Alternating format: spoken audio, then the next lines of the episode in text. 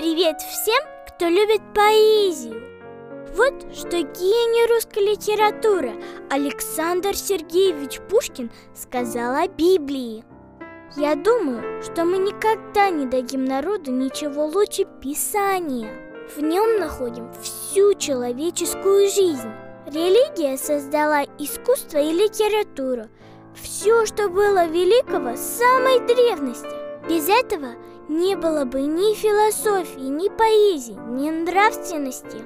Англичане правы, что дают Библию детям. Мои дети будут читать вместе со мной Библию в подлиннике. Вот единственная книга в мире. В ней все есть. Чтобы узнать вкратце, о чем говорится в Библии, смотри ролик в моем плейлисте по ссылке в описании. Если Пушкин считал Библию самой лучшей книгой, возможно, ее стоит прочитать и тебе –